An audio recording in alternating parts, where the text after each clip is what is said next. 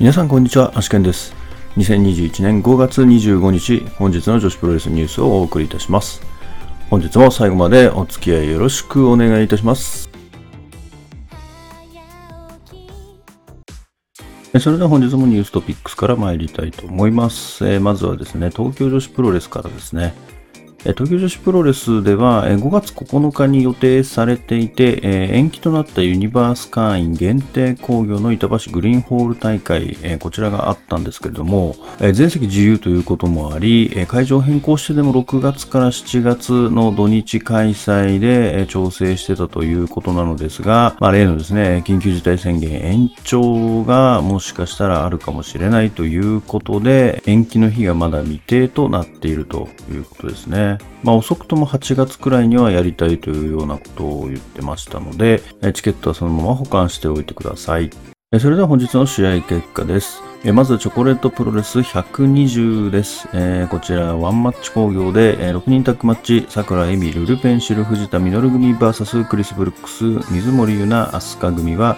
えー37分44秒ハウスデスピアノでクリス・ブルックス選手がルルペンシル選手に勝利しております。続きまして、ウェーブですね。キャッチ・ザ・ウェーブ2021ヤングブロックです。まずですね、第1試合に組まれておりました、塚田雫 VS 宝山愛ですね。こちらの候補桃選手欠場による、代替カードとして用意されていたんですけれども、試合前にですね、ガミさんの方から、ガミさん権限でですね、この試合を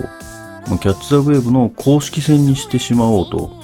いうことでですね、まあ、宝山選手はこの1試合のみとなりますが、あの、1試合の中でね、えー何回も勝てば、あの、4回以上勝てば、まあ、優勝の可能性もまだあるということでですね、まあ、一応これは公式戦として、え認められたということになります。で、結果としてはですね、えー1対2ですね、えー塚田雫選手が1、宝山選手が2で、宝山選手の勝利となっております。多分、宝山選手はこれがおそらく初めてのスリーカウントだと思いますね。デビューして以来初めてスリーカウントを奪ったということになるかなと思いますね。しかもまあ勝利ということでね、初勝利もここで挙げられたということですね。続きまして、キャッチ・ザ・ウェーブ2021ヤングブロックの B ブロック公式戦、柳川澄香 VS 月山若は、1対1のドローとなっております。続きましても B ブロック公式戦、ヤッピー VS 大空知恵はえ0対0でドローとなっております。で、メインイベントのですね、A ブロックの公式戦、稲葉友香 VS 三浦亜美は1対1で同点となりましてですね、えーサドンデス方式で再試合ということになりました。で、結果としましてはですね、3分43秒 T ロックで稲葉友香選手が勝利しまして、A ブロックの優勝者は稲葉選手となりました。続きまして、これがプロレスです。これがプロレス、本日の対戦カードは、ハイビスカスミー VS 藤田茜のシングルマッチとなっております。え結果としましては、4分16秒無効試合ですね。無効試合の理由は、藤田茜選手が洞口選手に誘拐されたためです。それでは明日の講義予定に参りたいと思います。え明日はですね、まずシードリングですね。シードリングが18時から新規場ファーストリングであります。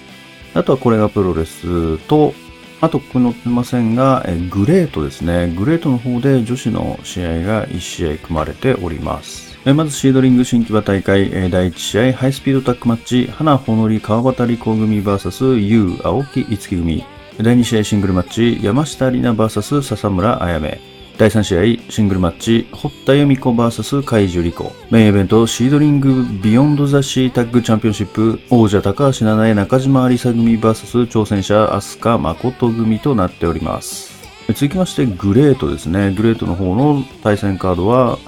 タッグマッチ松井美沙グレート X 組 VS 清水光三浦亜美組となっております。でこれがプロレスの方は明日の対戦カードは不明となっております。それでは Today's Impressions なんですけれども、今日はですね、もう見事にニュースが何にもなかったですね。本当になかったですね、今日は。何かカードが決まるわけでも、何かお知らせがあるわけでもなく、ただただ何もなかったですね。まあ、ということでですね、えー今日は、キャッツ・ザ・ウェーブのヤングブロックの戦いを、えーオンラインでですね、えー視聴しましたので、ちょっとこちらのですね、感想を話していこうかなと思いますね。いや、まずですね、一番最初にもう言っておきたいのがですね、もう最高に面白かったですね。こんなに面白いとは思いませんでしたね。ちょっとここまで面白くなるって予想してなかったので、本当に、まあいい意味でこう予想を裏切ってくれた大会でしたね。いや、本当にもうまず第1試合からですね、この宝山選手と塚田選手ですよね。で、まあこのシングルマッチになった時に、そのキャッチザウェーブ自体のね、あの、得点はどうなるのかっていう不戦勝でですね、塚田選手が得点がどうなるのかっていうところはありましたけれども、やっぱりこれもう公式戦にしちゃうことで、まあその辺の問題も解決しちゃうっていうね、まあ、だから不戦勝ではないんですよね。勝ってはいないので、まあ、対戦相手が変わったというような形になったっていうことですね。いやー、この2人はあれですね、本当にもうこの試合は、あの決して、えー、うまい試合とか、すごい試合とか、そういうものではなかったです。もう本当に、あの、新人同士、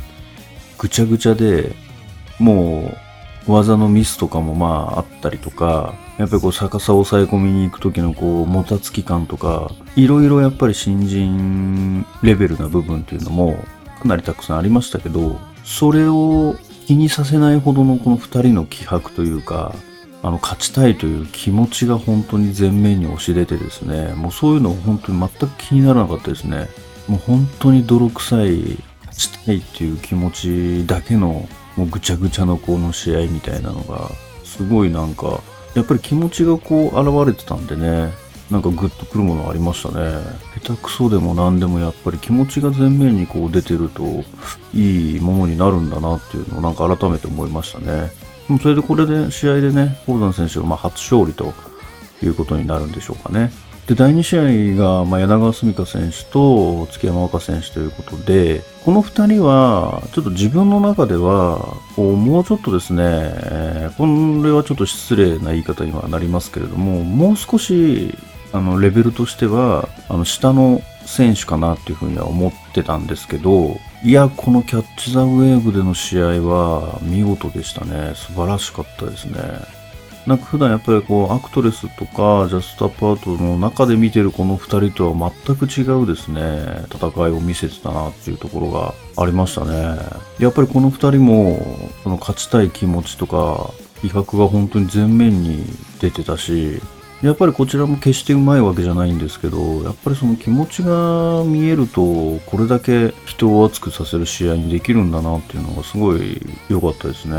いや、本当に10分間どっちがるのかわからない感じでですね、目まぐるしくこう攻防が変わる感じとかですね、すごい良かったですね。で本当にこの2人の、なんですかね、印象がもうガラッと変わりましたね。で、第3試合目のこのヤッピー選手と大空知恵選手ですけれども、いや、大空選手がめちゃくちゃいいですね。なんか大空選手ってこんな体大きかったっけ？ってなんか思ってしまったんですけどね。これコスチュームのせいなのか、本当に大きくなったのか、あれですけど、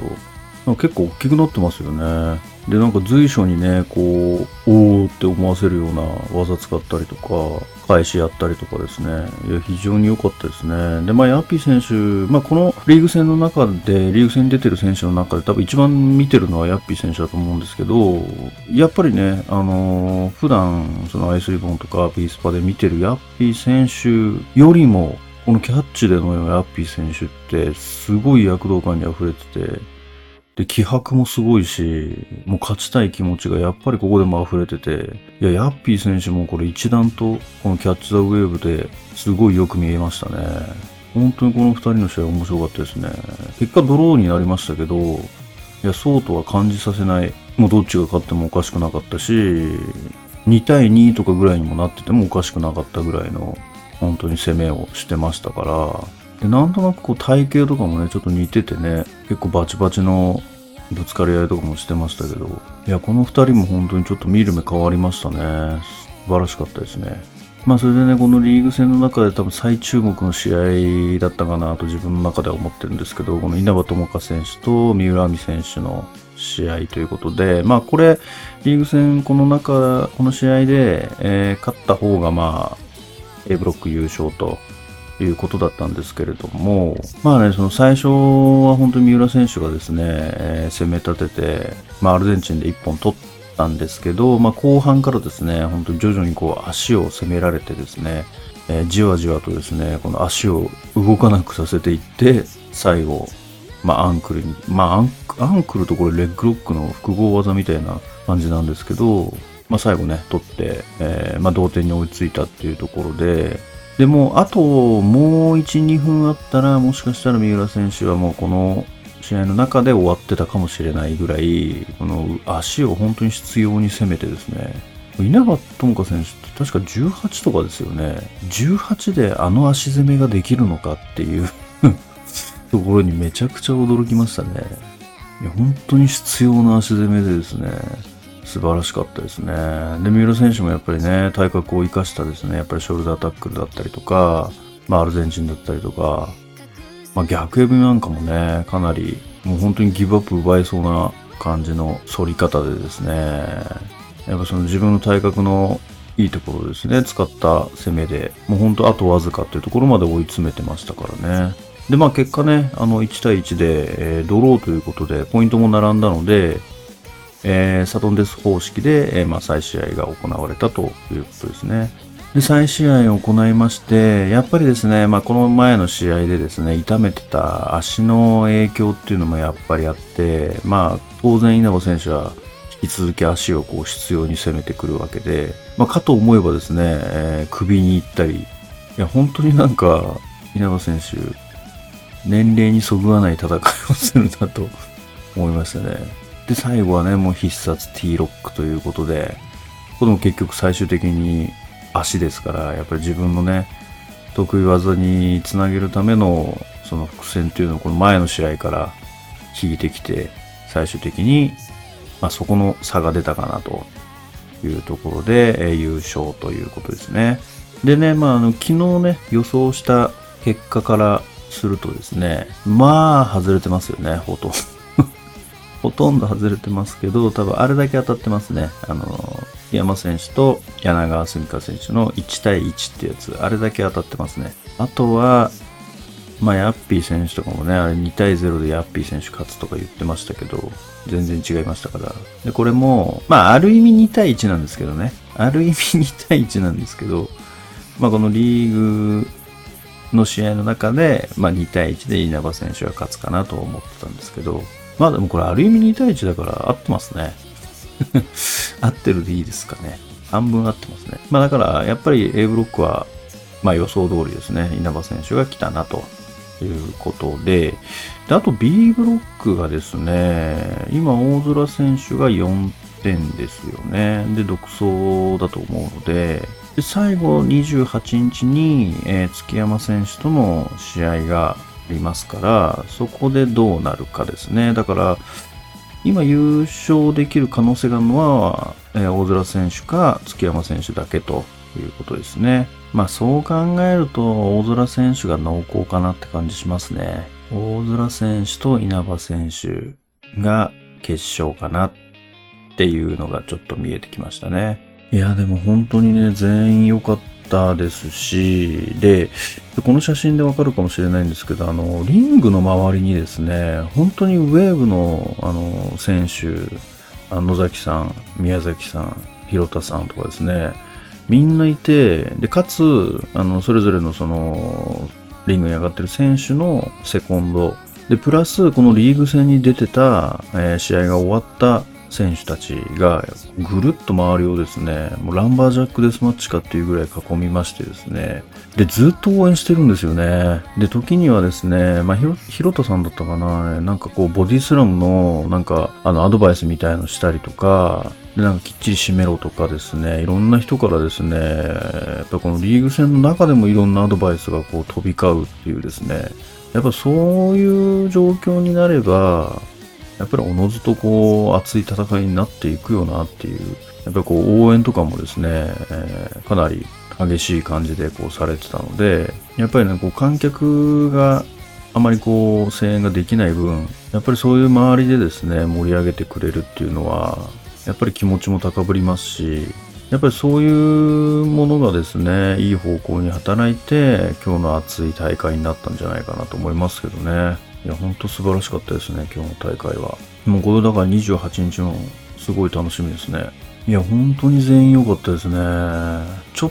とですね、侮ってましたね、ぶっちゃけ。いや、こんなに素晴らしい試合すると、ちょっと思ってなかったですね。これは素晴らしかった。もう本当新しい発見だらけでしたね、今日は。これだから面白いんですよね、やっぱり。ヤングの選手たちって。少しね、こう時間が経つと、もうぐっと成長してるんで、やっぱりこうね、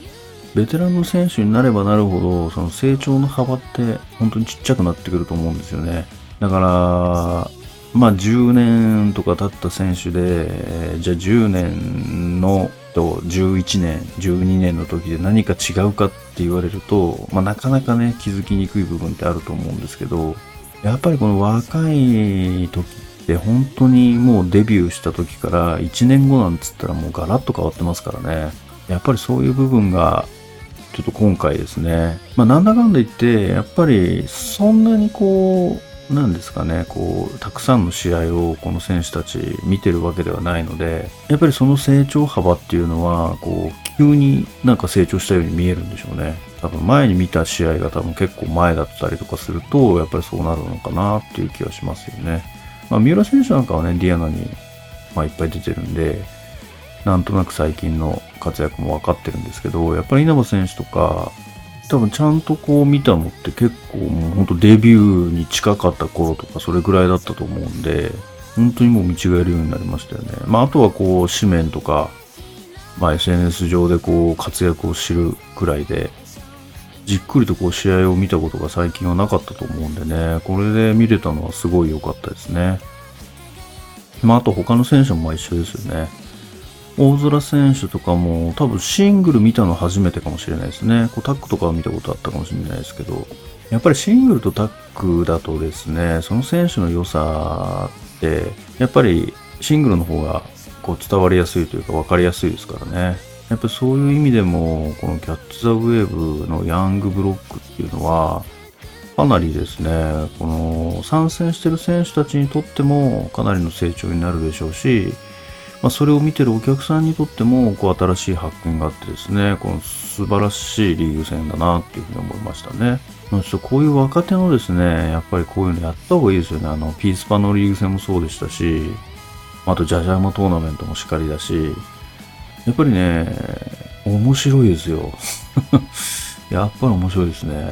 こういうのは。ちょっとぜひですね、だから毎年恒例にしてほしいですよね、これは。まあ、キャッチなんかはまあ毎年恒例になってますけど、ジャジャ馬とか、え、ピースパのですね、リーグ戦とか。でもピースリーグ2021ってあれついてたから、もしかしたら来年2022もあるかもしれないですね。いや、あれはほんとちょっと続けてほしいですね。だもうヤングでこの暑さだと、ちょっと本戦どうなっちゃうのっていうぐらい、キャッチザウェーブがもうめちゃくちゃ楽しみになりましたね、これ。本戦もこれ以上の暑さになるんじゃないかっていう気しかないですけどね。いや、本当にこの配信見れてよかったですね、今日は。今日本当ギリギリまでどうしようか悩んだんですけどね。やっぱりちょっとね、稲葉選手とこの三浦選手の結果がかなり気になりすぎて、